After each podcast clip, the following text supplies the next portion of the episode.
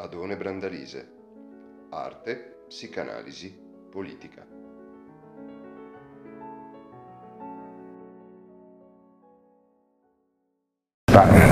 Beh, ringrazio innanzitutto. Ecco, la, la, la, cosa che non ti ho detto è che è meglio parlare più lontano si parla, meglio si sente. La è singolare. Distanza, citando così il compianto Mazzacurati, che era una presenza cinematografica italiana. E Beh, innanzitutto ringrazio ovviamente l'amico Attilio Motta che ha dato prova di una inventiva eh, singolare eh, tracciando di me eh, un ritratto che è dovuto esclusivamente alla sua meravigliosa capacità di produrre delle narrazioni credibili anche se senza nessuna base. Eh, mentre, e devo anche in realtà ringraziare i colleghi coinvolti questo pomeriggio in questo nostro incontro che mi sembra si stia dimostrando dalle prime battute veramente riuscito per il fatto che mi venga consentito di parlare per primo, eh, il che in qualche modo mi dà anche la possibilità di levarmi di torno con una certa celerità. Eh, oltretutto gli interventi di stamattina rendono per molti versi più agevole il mio compito, soprattutto per ciò che riguarda un complesso di preamboli che, ripensandoli, mi si presentava forse anche troppo nutrito. Infatti, devo dire, è tornato a più voci e lungo diversi percorsi un elemento che mi sembrava importante evocare. Esiste una vocazione cinematografica di Simenon che va al di là della particolare congenialità della sua narrativa di venire soggetto cinematografico e anche della sua accennata e poi presto rientrata propensione a concepirsi anche come regista. In realtà la vocazione cinematografica di Simenon sta in qualche modo in un rapporto che la lettura stessa rende particolarmente evidente tra alcuni elementi che sono quelli distintivi della scoperta del cinema come linguaggio per immagini e la concezione del rapporto tra narrazione ed evento della parola nella scrittura di Simenon. D'altra parte è una considerazione che non possiamo sviluppare adesso, enunciata così, è un po' apodittica, è un po' temeraria forse, ma in un certo senso si può dire che il cinema ci sono problemi, si sente. Un po' di gracchiamento che forse. Forse sono gracchio, io non lo so. Eh, dicevo. Eh, lontano, lontano. Sì, il, che il cinema sia stato in un certo senso inventato molto prima dell'invenzione di una macchinetta in grado, in senso banale, di far muovere le immagini, è una cosa che ci si è detto più di una volta e questo non si esaurisce evidentemente nel capitolo di cui adesso nulla diciamo del pre cinema. Ci può dire che vi è un modo cinematografico di immaginare la narrazione, un modo anche in un certo senso cinematografico di tagliare una scrittura. E indubbiamente nel caso di Simenon vi è una propensione in questo senso che credo si chiarifichi in misura particolare quando, anche di questo si è parlato stamattina, eh, si verifichi come il noir simenoniano in realtà evada completamente dalla condizione più tipica del giallo. Il centro non è mai sapere chi è l'assassino, ma scoprire il, il rapporto che esiste tra l'evento del delitto e la forma complessiva della vita in cui questo evento rappresenta contemporaneamente una lacerazione e anche qualcosa che in un certo senso fa parte delle fibre del quotidiano. Parlavamo già stamattina in qualche modo di contemplazione di un mysterium iniquitatis su cui in un certo senso sosta quasi sempre il commissario Maigret, arrivando così più vicino a ciò che muove un suo desiderio di investigatore di quanto non lo muova la finalità istituzionale della sua condizione di poliziotto di assicurare un colpevole alle patrie galere. Ora, questo tipo di considerazione veniva per me a giustificare la scelta eh, di parlarvi di un eh, film in particolare che in realtà però desidererei nei limiti strettissimi di tempo a cui mi atterrò usare per evidenziare una serie di questioni eh, che non anticipo in modo da, da limitarmi anche nei tempi. Il film in questione è Le Chat di Pierre Granier de Fer. E Granier de Fer è un regista che i cinefili e gli studiosi di cinema come possiamo dire, hanno senz'altro nelle loro schedature mentali, quasi mai, devo dire, ingrandendo questo francobollo al di là dei limiti di una voce di enciclopedia un nome che in un certo senso chi guarda il cinema francese della seconda metà del Novecento ritrova frequentemente e che nello stesso tempo non sembra in qualche modo mai giustificare una complessiva messa a fuoco di quelle per così dire su, sicui, su, sui quali, nei quali, quali si concentra la volontà di, di costruire profili autoriali in un certo senso anche se recentemente mi risulta che in Francia ci sia un modo di correzione di questa tendenza e che monografie su Granier de Fer siano anche in qualche modo comparse. Il, il Granier de Fer è il regista che incontra eh, Simenon molto presto e senz'altro Le Chat, che è del 71, identifica anche uno dei primi forse più riusciti esempi eh, di produzione cinematografica firmato da questo regista, che aveva in qualche modo vissuto dettaglio significativo rispetto a ciò che dirò successivamente, un suo apprendistato come aiuto regista di Marcel Carnet.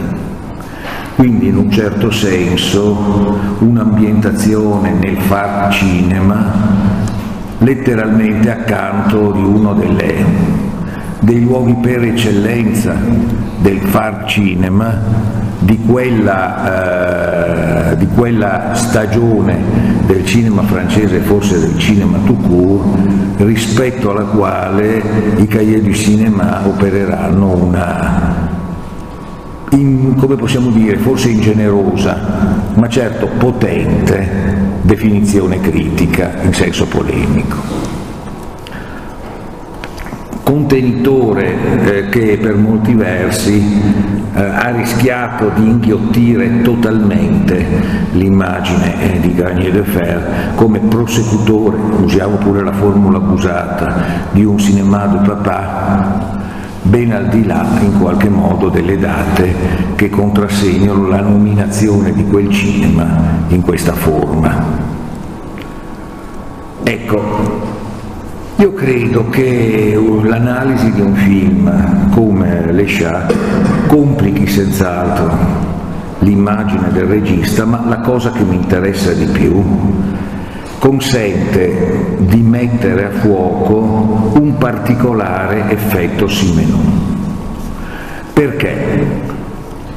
La lettura di Simenon, come dimostravano anche gli interventi di stamattina, può trovare dei suoi momenti di coerenza e di tenuta, in realtà operando diverse selezioni nel corpo delle soluzioni adottate dalla scrittura di Simenon è possibile, in altri termini, selezionare aspetti di Simenon, costruire dei mosaici e in qualche modo tentare di identificare in questo modo il mondo di quell'autore.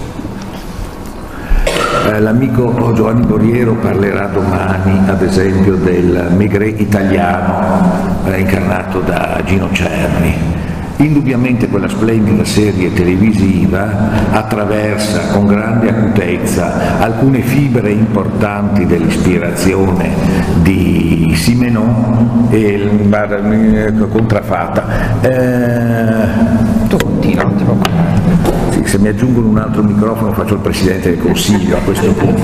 Eh, dicevo, dimostrano in altri termini come sia possibile montare un Maigret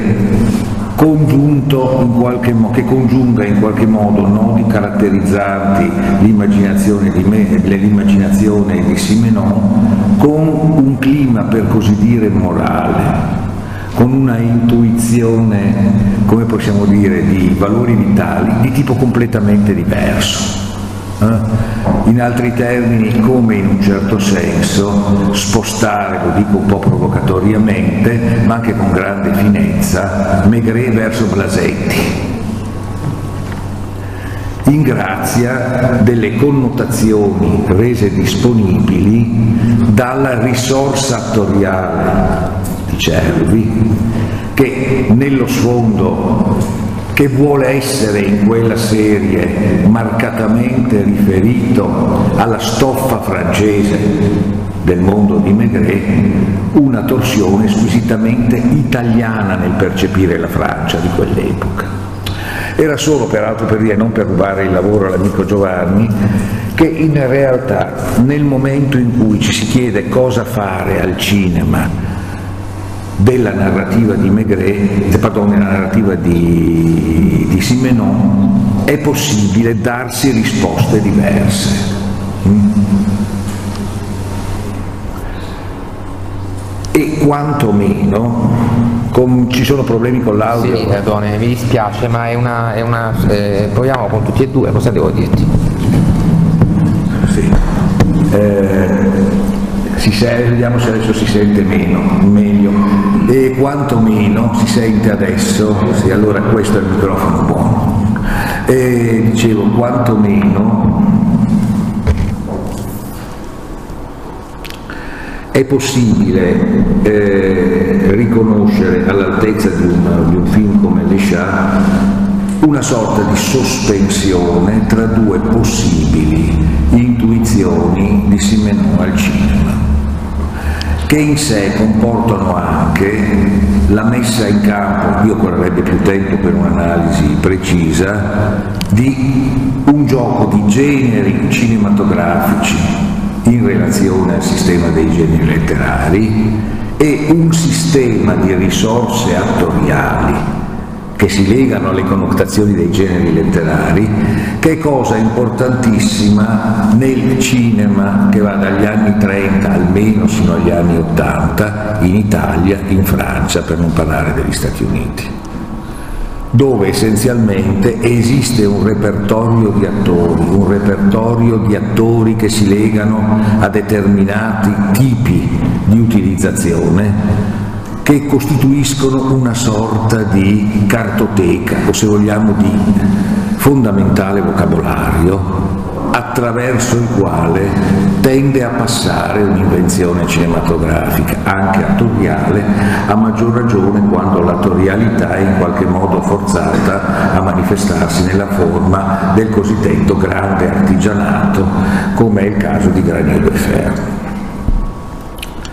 Allora facciamo innanzitutto la cosa che consente di ordinare questo complesso di suggestioni. L'Esha è un, è un testo relativamente breve, eccezionalmente compatto, redatto, questo non stupisce eh, trattandosi di Simenon, in un periodo di tempo ristrettissimo che in un certo senso si presta anche a sottolineare l'assoluta compattezza dell'ideazione della struttura.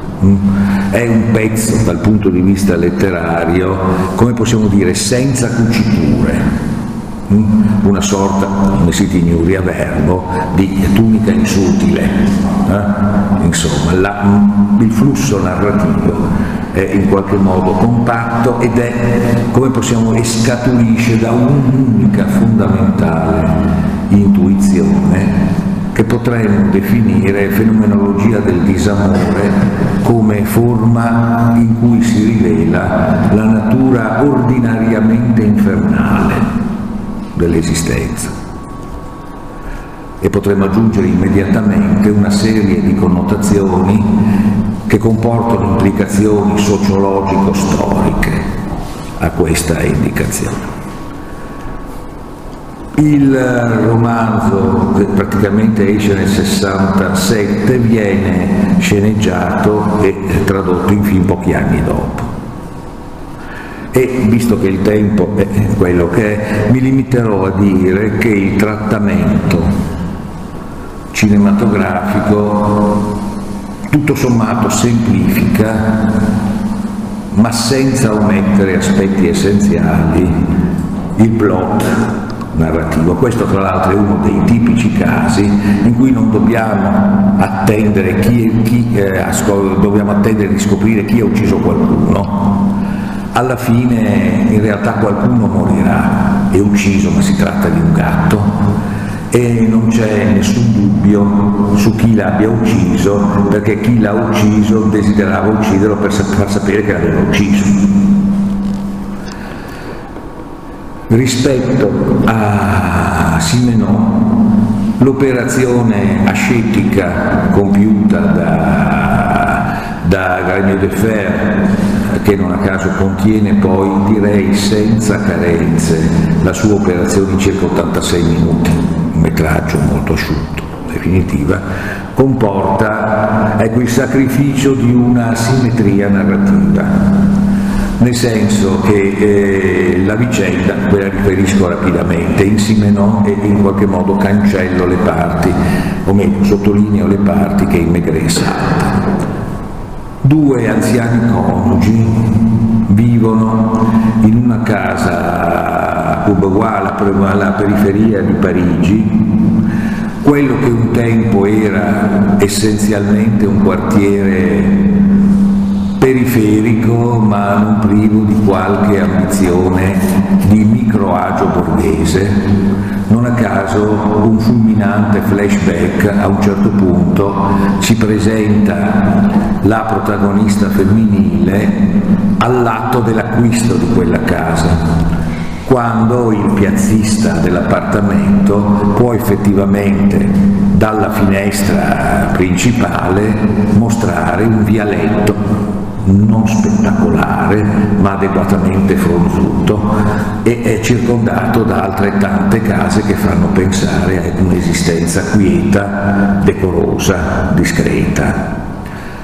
Ora i titoli di testa del, del film ci mostrano essenzialmente grand travaux in corso che stanno letteralmente facendo a pezzi il contesto. Anzi la casetta dove vivono per così dire analgesizzati rispetto al contesto di questa trasformazione, due, analgesizzati dal loro odio reciproco che è la loro principale occupazione, sta ormai diventando un isolotto in un mare di, di macerie. Insomma, sì certo, le città cambiano più in fretta del cuore degli uomini, si era scoperto un po' di anni prima, poeticamente. Bene, i due sono un ex tipografo, nel senso che è un tipografo alla retraite, che quando può frequenta ancora le riunioni del sindacato in via già allora di crescente bastonatura politica dei poligrafici, mentre invece lei è una trapezzista che molti anni prima ha avuto un incidente ha dato l'addio a una carriera brillante e si è sposata con un uomo che in un certo senso incarna per lei la rinuncia e la frustrazione. Per un attimo, eh, appena nominerò gli attori, la cosa risulterà più evidente.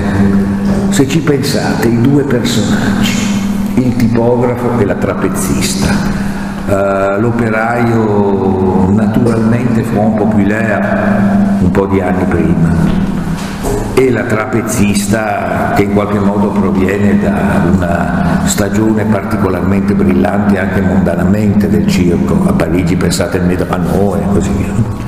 Beh, sono due personaggi per eccellenza del cinema anni 30 francese. La cosa esplode nel momento in cui ci accorgiamo che il tipografo Jean Gabin e la moglie è Simone Signore, ovvero sia due icone di quel cinema. In qualche modo il proletario eh, brusco e generoso che prende a schiaffi Pierre Brasseur in Quai de Brume o che dialoga tutto sommato forte del suo slancio di protagonista sociale con uh, gli aristocratici come von Stroheim in, nella grande illusione. Mm? l'eroe delle giuste leve, insomma. Jean Gabin, beh, come si potrebbe dire, basta la parola. E Simon Signoret, lo sappiamo, è casco d'oro, per intenderci. Ecco, nel momento in cui vediamo questi due personaggi spietatamente invecchiati, segnati anche fisicamente da una rassegnazione in cui gli unici elementi di perversa vitalità sono quelli del risentimento reciproco, la demolizione del quartiere parigino viene ad avere una serie di connotati. Sono due esistenze in cui anche i significati sottostorici, in cui la stratificazione di immaginazione di avventure possibili, in cui le tensioni desideranti stanno venendo smobilitate. Cosa resta a costoro? l'operazione che fa Simenon e che fa eh, Cragno de Fer di rispondere come raramente un regista o un autore possono rispondere, niente, niente assolutamente niente, eh?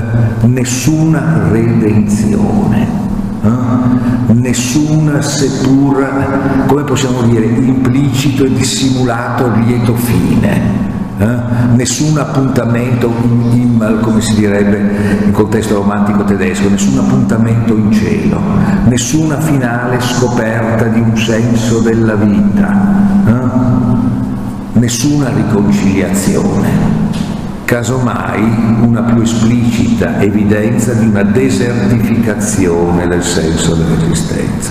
Tenere sino alla fine questa scelta tenerla con invariata tensione è un'operazione in cui agisce contemporaneamente la scrittura di Simenon e a mio avviso in maniera particolarmente interessante per un motivo che tra poco dirò anche perché il tempo se ne va, l'operazione cinematografica di Granier de Fer. I due personaggi vivono in questa villetta vistosamente de Labré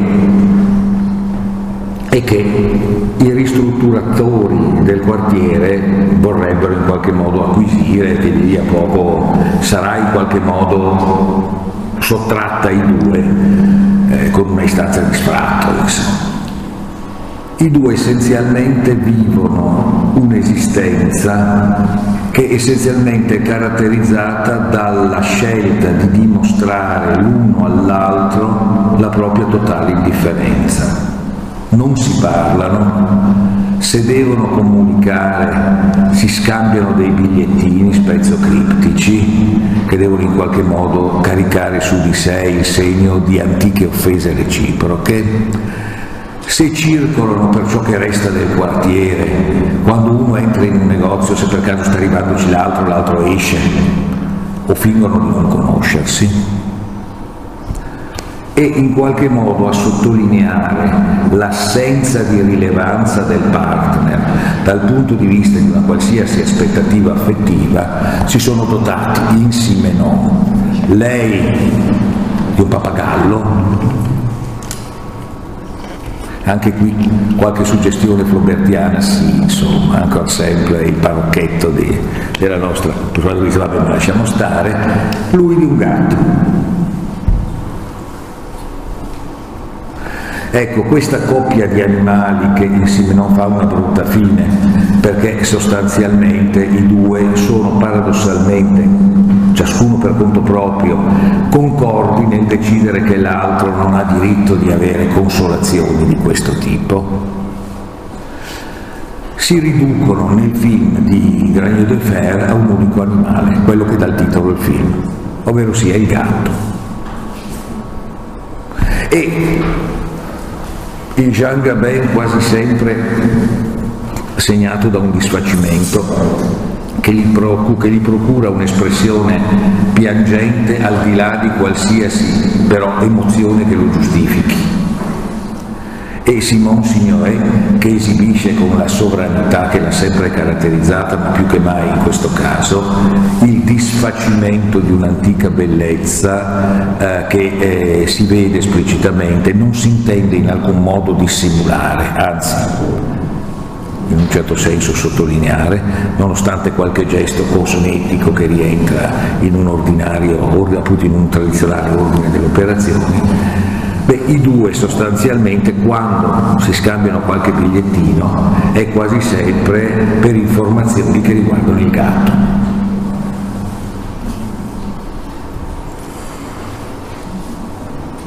Nel sviluppo dell'azione la donna eh, mantiene con il gatto un atteggiamento complesso, nel senso che quantomeno nel film può anche in qualche modo vezzeggiarlo, può anche accoglierlo come un interlocutore a cui rivolgere una parola che non rivolgerebbe mai a suo marito, ma nello stesso tempo anche come quell'investimento affettivo del marito che va rigirato prima o poi contro di lui. Sotto questo profilo è sintomatica la scena nella quale nella, nella cantina di casa il gatto viene portato per letteralmente, costretto a farlo dalla donna, straziare le prime pagine della raccolta delle Parisien che il tipografo ovviamente ha a suo modo eh, gelosamente custodito. Il gatto viene in questo caso un'invenzione, in particolare di Grenier de Fer, indotto per così dire a lacerare, in un certo senso, l'equivalente di un viso del suo padrone. Fino a che dopo una ulteriore provoca esplosione di insofferenza reciproca, la donna come sfidata a offendere ulteriormente il marito, in sua assenza prende a pistolettate il gatto e lo uccide. Ciò comporta una momentanea uscita di casa del marito Jean Gabin che va in un certo senso a rifugiarsi a consolarsi presso una amica, anche lei con molte connotazioni da, da anni 30 come personaggio. Questo determina un ulteriore affaticamento di, della personaggio interpretato da Simone Signoret che muore per una sincope. Il marito contempla questa fine e constata che effettivamente anche l'unico gioco che lo teneva in vita, la collaborazione masochista, per così dire, con la moglie, si è concluso. All'inizio, alla fine del film, questo non ve l'avevo detto, noi abbiamo un corridoio di, di ospedale e una professionale infermiera chiede quale sia esattamente il nome della persona che è morta e con un po' di fatica riesce a memorizzare il cognome che in questo modo noi conosciamo. Bene, chi veda questo film può in qualche modo, mi avvio alla conclusione, accorgersi di come per un verso la narrazione abbia ancora la caratteristica, in un certo senso, romanzesca e romantica, che in un certo senso caratterizzava il cinema, da cui proviene come formazione de Fer. Insomma, eh, ci potrebbe anche essere una qualche vibrazione di chi abbia essenzialmente vissuto come sceneggiature tipiche testi firmati da Jacques Prévert.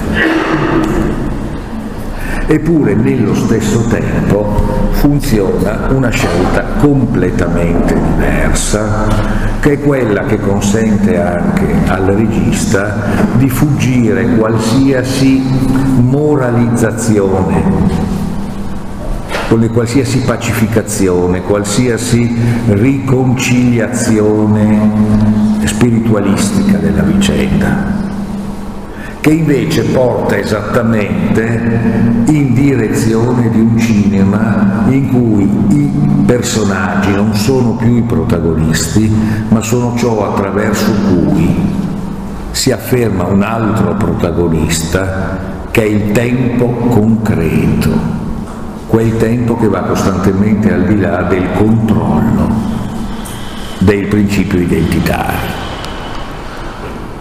Insomma, per questa via siamo più che mai in quello che apoditticamente Gilles Deleuze avrebbe chiamato il cinema della modernità, il cinema il cui soggetto è il tempo.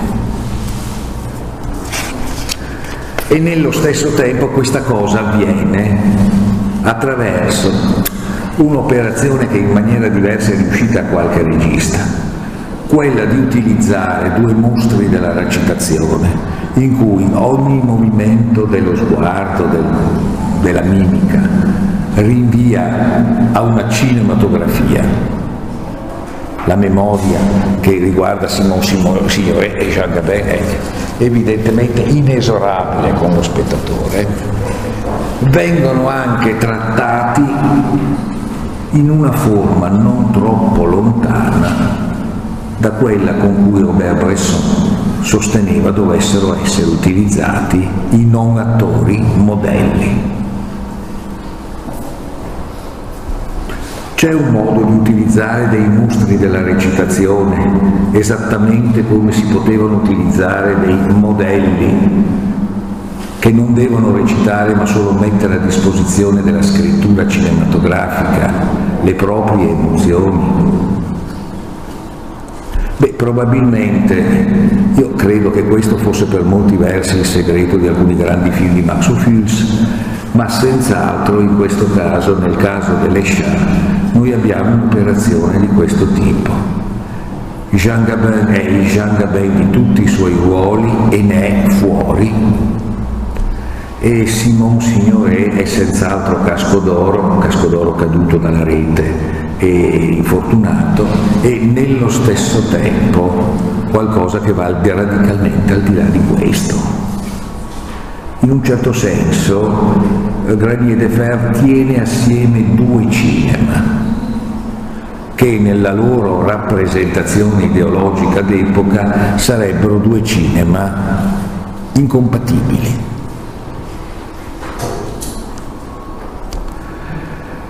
Ecco, sotto chiudo, quindi sotto questo aspetto Granier de Fer riesce, bilanciando questi due aspetti, o per meglio dire fondendoli, a condurre un'operazione secondo me molto interessante, che è quella di riconoscere che Simenon sa raccontare delle storie comunque incatenanti ed essenziali per il lettore, e che nello stesso tempo il suo centro sta in qualcosa che passa attraverso la storia e si afferma alle spese in un certo senso, comunque sulle spalle di questa. Mm? Qualcosa di segreto che è ciò per cui si scrivono libri e si fanno film e che va inesorabilmente al di là di tutto ciò che rispetto per queste due operazioni rappresenta soltanto un complesso di addenti. Va bene, grazie.